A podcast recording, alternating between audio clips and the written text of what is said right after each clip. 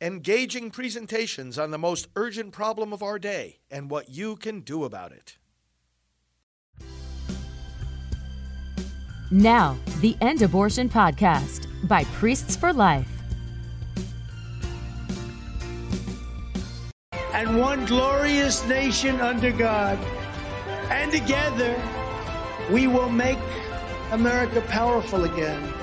We will make America wealthy again. We will make America strong again.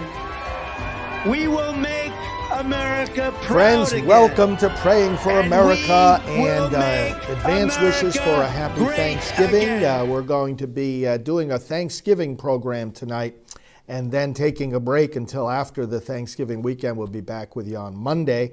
And I hope you have a really, really great time of prayer and uh, fellowship, family, as well as friends, as well as fellow believers and patriots. We are um, going to talk about a little bit of the history of this observance of our nation and Thanksgiving. It really goes to, it really reveals something about the very heart of America. Uh, and this is this is this is very important for us as we go into the celebration of the holiday. We, especially as patriots who are trying to save America, defend America, that we're able to remind people that Thanksgiving tells us something very key about the core of America. We're going to get into that and also talk about some of the biblical roots of uh, how do we do this? How do we give thanks? What, what, does this, what does this mean?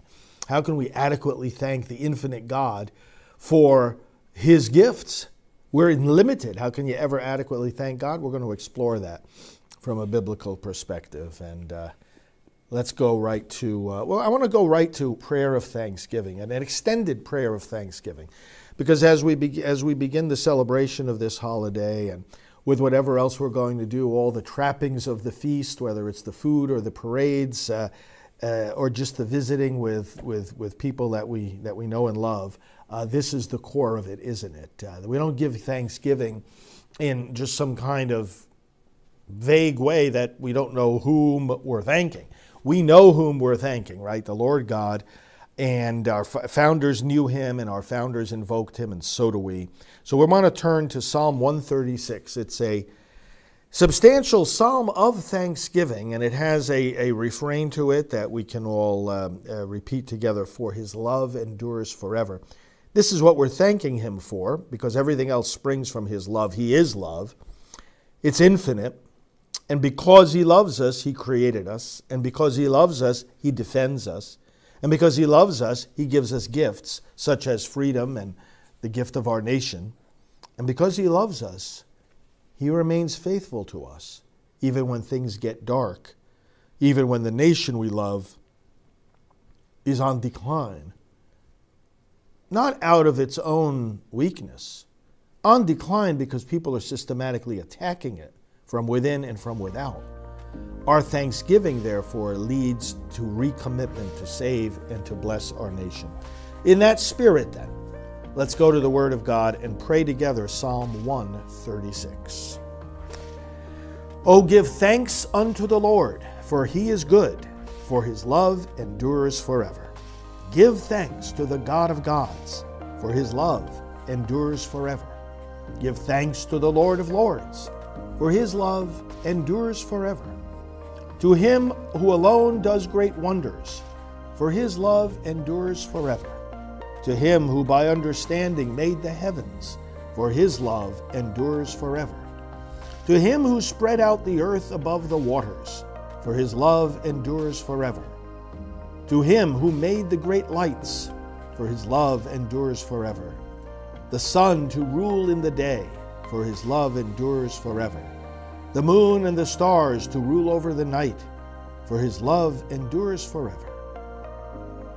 To him who struck down the firstborn of Egypt, for his love endures forever, and brought Israel out from among them, for his love endures forever. With a strong hand and an outstretched arm, for his love endures forever. To him who divided the Red Sea in two, for his love endures forever, and made Israel pass through its midst, for his love endures forever. But threw Pharaoh and his force into the sea, for his love endures forever. To him who led his people through the wilderness, for his love endures forever.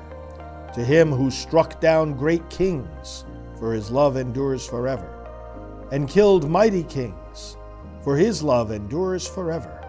Sihon, king of the Amorites, for his love endures forever. And Og, the king of Bashan, for his love endures forever. And gave their land as a heritage, for his love endures forever a heritage to Israel his servant, for his love endures forever. It is he who remembered us in our low estate, for his love endures forever, and rescued us from our foes, for his love endures forever, who gives food to all living things, for his love endures forever. To the God of heaven, give thanks, for his love endures forever. Let us pray. Lord, we can say, in the spirit of this psalm, that we give thanks to you for America, for your love endures forever. We give thanks for our Constitution. We give thanks for the protection you've given this nation from attacks, from wars, from civil war. And you did that because your love endures forever. We thank you, Lord, for the fact that with peaceful elections, with peaceful reversals of Supreme Court decisions, you have rescued our nation from going too deeply down the wrong path, such as the path of segregation, such as the path of abortion. Through the processes you have given us in our Constitution, the court has been able to correct these errors and many others. We give thanks to you, Lord, because religious freedom is being restored. We give thanks to you, Lord, because the protection of innocent life is being restored. We give thanks to you, Lord God, because we still have it in our hands to save this nation. We thank you for the vote. Lord God, because of our gratitude, we we are committed to protect the integrity of the vote, but help us focus, Lord God, on using the tools you give us to defend those gifts for which we give thanks. We pray all this through Christ our Lord. Amen. So the pilgrims, some 53 of them or so who survived the journey, Pilgrims from the Mayflower, Plymouth, Massachusetts, 1621, got together with about 90 Native Americans and they had a feast. A feast of thanksgiving. This was not the only celebration that arose in various parts of the growing United States, but it was one of them that most significantly marks the history of this holiday. They had a feast and they gave thanks for God's protection on them and for the harvest. They gave thanks for the fruits of the earth, for the goods that, as Psalm 136 says, God gives food to all living things. And many different observances of Thanksgiving arose at different times in our history with different levels of participation, with different levels of formal government recognition. And that by itself tells us something. It's not like Thanksgiving was started just because a, a president or somebody else decreed it at a certain point in time and told everybody to do it. It arose organically because we are a people who acknowledge God. People who came to this land sought religious freedom and the ability to worship God in public. Thanksgiving, the, the, the very holiday itself, is a public act of worship of God. Declaration of Independence mentions God four times because that's the declaration of our principles. The Constitution is more the like going into the engine room, okay? That's the mechanism to live out our liberty, but what that liberty consists of is, is, is what the Declaration says and why we fight for it and where it comes from. And it comes from God. That, of course, is the, is the ultimate reason for Thanksgiving. So as Thanksgiving evolved, you had these different observances at different times in different places. Spurred on for different reasons. And President Lincoln, for example, made a proclamation of thanksgiving as our nation was coming out the dark tunnel of the, of the Civil War. And various people have given thanks at various different times. Again, different degrees of government recognition. But the point is that the motives for our thanksgiving have grown. Because as the pilgrims and Native Americans gave thanks for the bounty of God in nature, so as our Constitution and our Declaration were put together, we gave thanks. And I want to read from a proclamation that President George Washington gave in 1789, just as this process had come together and was still getting finalized.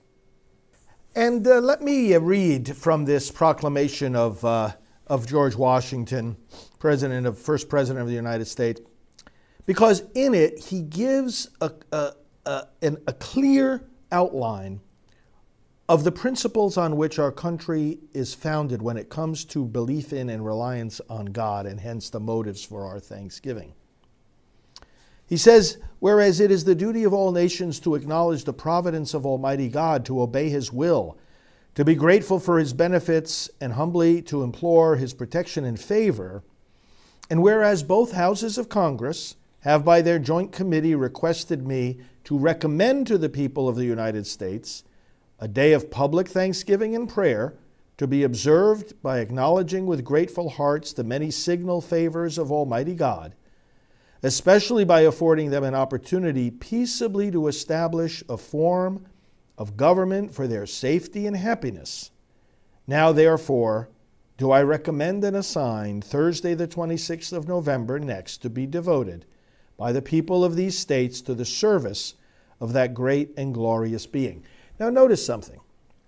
He invokes God as the God of all the nations and says there's a duty here of all nations to acknowledge and thank him.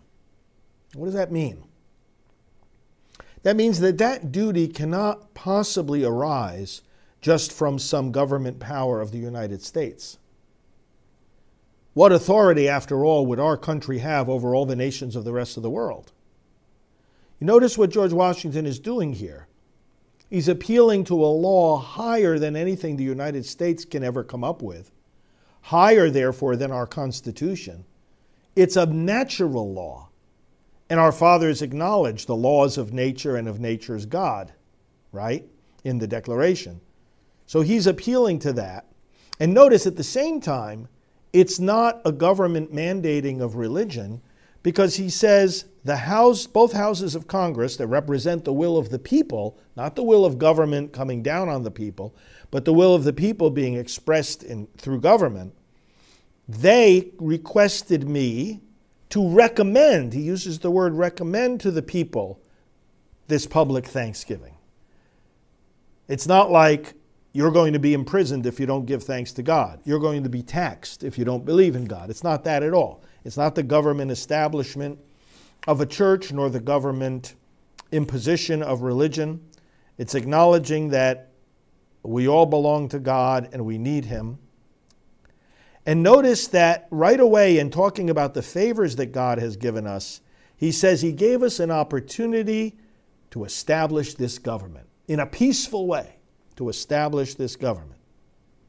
So then he goes on to acknowledge that God is the beneficent author of all the good that was, that is, or that will be. Again, this transcends any particular government or nation. And what do we give thanks to him for? He mentions several things his kind care and protection. This was 1789. The American Revolution had not been that far in, in the past. He gives thanks, in, in fact, specifically for God's providence in the course of and conclusion of the late war, for the tranquility, for the union, for the plenty that we experienced and notice this for the peaceable and rational manner in which we have been enabled to establish constitutions of government for our safety and happiness, and particularly the national one now lately instituted for the civil and religious liberty with which we are blessed. Civil liberty. He's giving thanks, this is crucially important to understand. He's giving thanks to God that we have a form of government that ensures our liberty. Now, how does it ensure our liberty? Because no king or despot can, despot can exercise tyranny over the people. The Declaration of Independence was a declaration of independence from tyranny. The power was given to the people, and so we thank God for this gift of liberty. And liberty comes precisely when we acknowledge God is the only ruler, and anybody that serves in government is serving and working to secure rights that were given to the people by that same God. So you see how the, the, the, motives of thanksgiving are intertwined with the very structure of our government. Thank you, Lord, for a system of government that's based on a constitution that's not based on whether the king wakes up with a stomach ache or not. That's not based on the, the, the, the whims of, of, of one man or one group of men, but that it is in a constitution this is what we mean when we say we are a, people, a nation of laws, not of men. In other words, that it's not the will of the ruler that prevails ultimately, it's the Constitution that's securing the liberties of the people. The only ruler we have is God. So, civil liberty, he gives thanks for religious liberty. Again, we can worship freely. And then he goes on to give thanks for the means we have of acquiring and diffusing useful knowledge. Useful knowledge. Not vain knowledge, not just information, but useful knowledge. And for all the great and various favors bestowed on us. Then he goes into, after thanking God for all these things, a prayer for pardon. When we turn to the Lord, we always have to do so with an awareness of our sinfulness. So he asks that in this prayer of thanksgiving, we beseech God to pardon, I'm quoting him, to pardon our national and other transgressions. There are not only sins of an individual, there are sins of a nation. Our founders were very much aware that the Constitution they established had the roadmap towards getting rid of slavery. They couldn't put it as an edict right from the start, though otherwise they never would have brought the, the nation together but it was precisely the road to get out of it. And certainly, you can see slavery as a national transgression. We can see abortion as a national transgression. We have allowed, through national policies and state policies, for babies to be slaughtered by the tens of millions. So he asks for uh, the people to ask forgiveness. Then, Lord, enable us to carry out our duties. He says our several and relative duties, carry them out properly and punctually. And then he says, let's ask God's blessing to all the people by constantly being a government of wise, just, and constitutional laws discreetly and faithfully executed and obeyed. Again, you notice freedom from tyranny, constitutional laws, not royal edicts. And finally, and George Washington was one of those who said, this government of self, this experiment of self-governance will not succeed unless we have religion and morality as the pillars, because the people can't govern themselves unless they know which way to go. You can't govern yourself if you don't know what's good for you. So he says to promote the knowledge and practice of true religion and virtue. there it is. That's what must go along with the mechanism of the Constitution.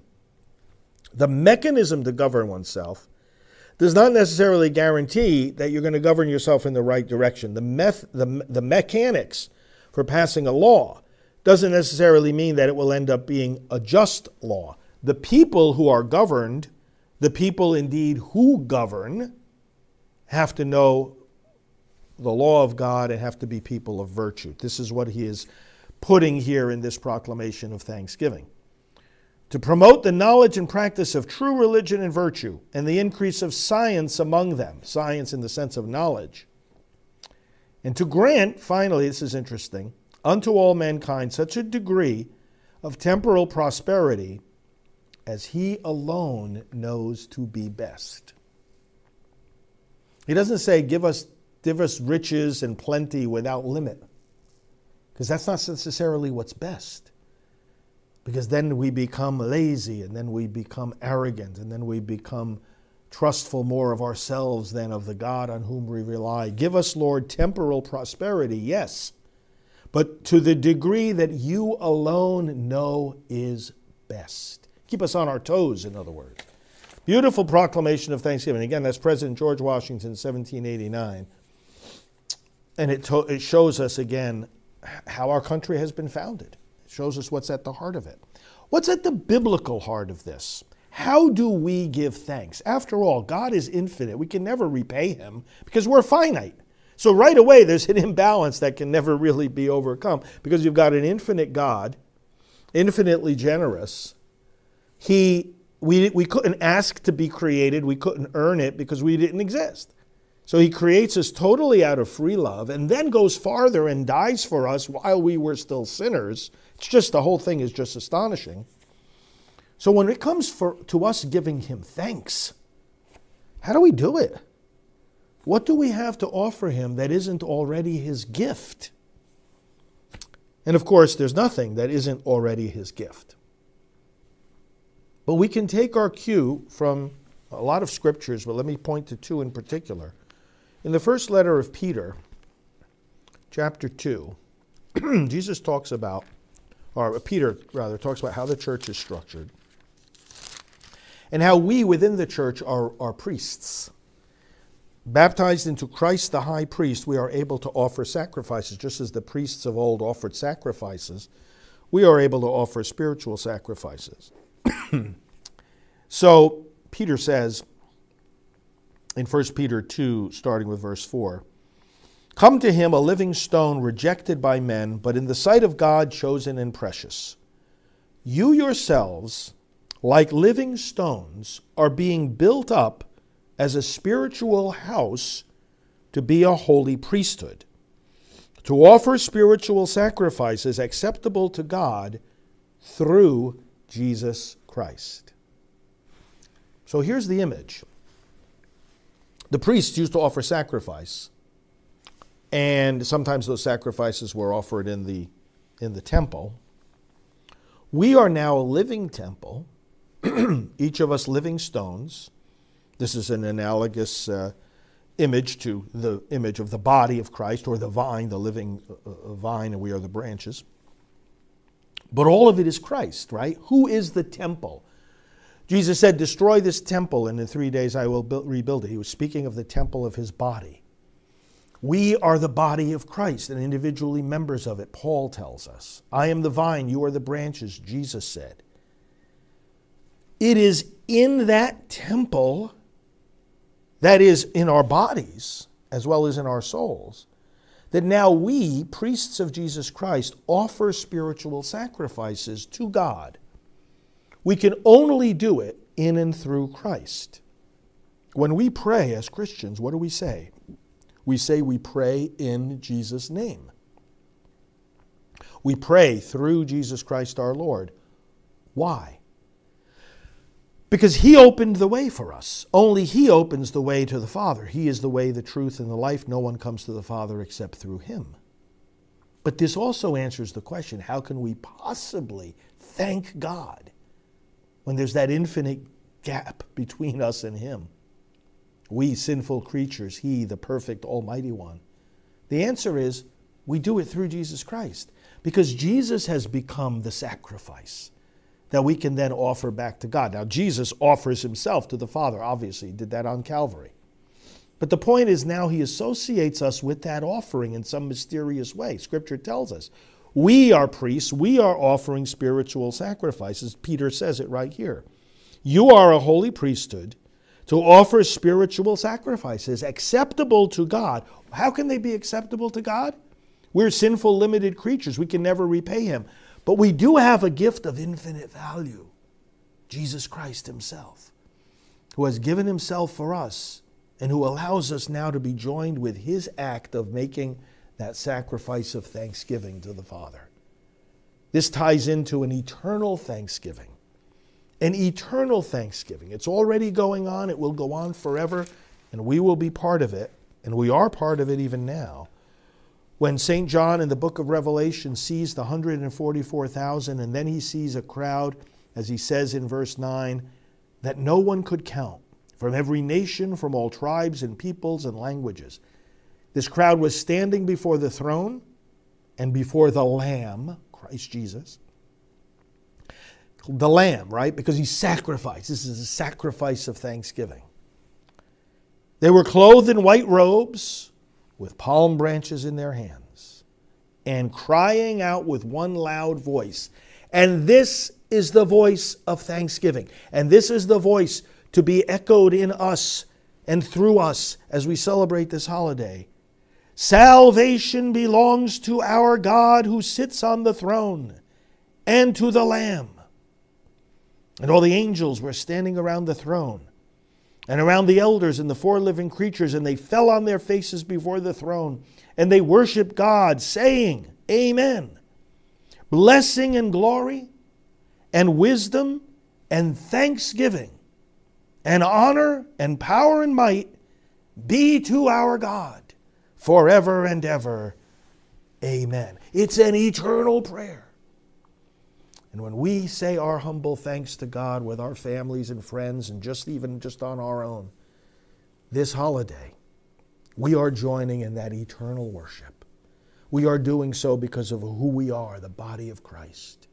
We do have an, an infinite gift to offer to God, nothing of our own, but the gift of Christ Himself.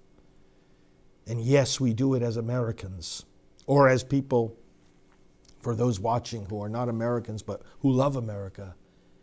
We do it because we know that this is all, all of this is at the heart of our nation and at the heart of liberty. That we acknowledge God and worship Him alone. Him alone. Let us give thanks. Father, we thank you. Thank you for this great American holiday, which is Thanksgiving. Thank you, Lord, for being able to celebrate it with deep understanding of why we are thanking you and how, biblically, we are justified and obliged to thank you. Bless us, Lord, as we move forward with this celebration. And may we always find in you infinite reasons to give thanks and infinite joy in doing so. And now we pray for all our intentions, for all our needs, Lord God. We sum them all up in the perfect prayer that Jesus taught us. Our Father, who art in heaven, hallowed be thy name. Thy kingdom come, thy will be done on earth as it is in heaven. Give us this day our daily bread, and forgive us our trespasses, as we forgive those who trespass against us. And lead us not into temptation, but deliver us from evil. For thine is the kingdom, and the power, and the glory, forever and ever. Amen. Well, thank you, friends. Have a happy Thanksgiving. We'll uh, be taking a little break and we will see you after the holiday weekend. We'll see you again on Monday night. Meanwhile, let's stay connected on social media. You'll be uh, seeing my posts throughout the coming days at FR Frank Pavone. That's at FR Frank Pavone. And stay connected with our main ministry and website at endabortion.us. Endabortion.us. God bless you, friends. We'll talk to you soon.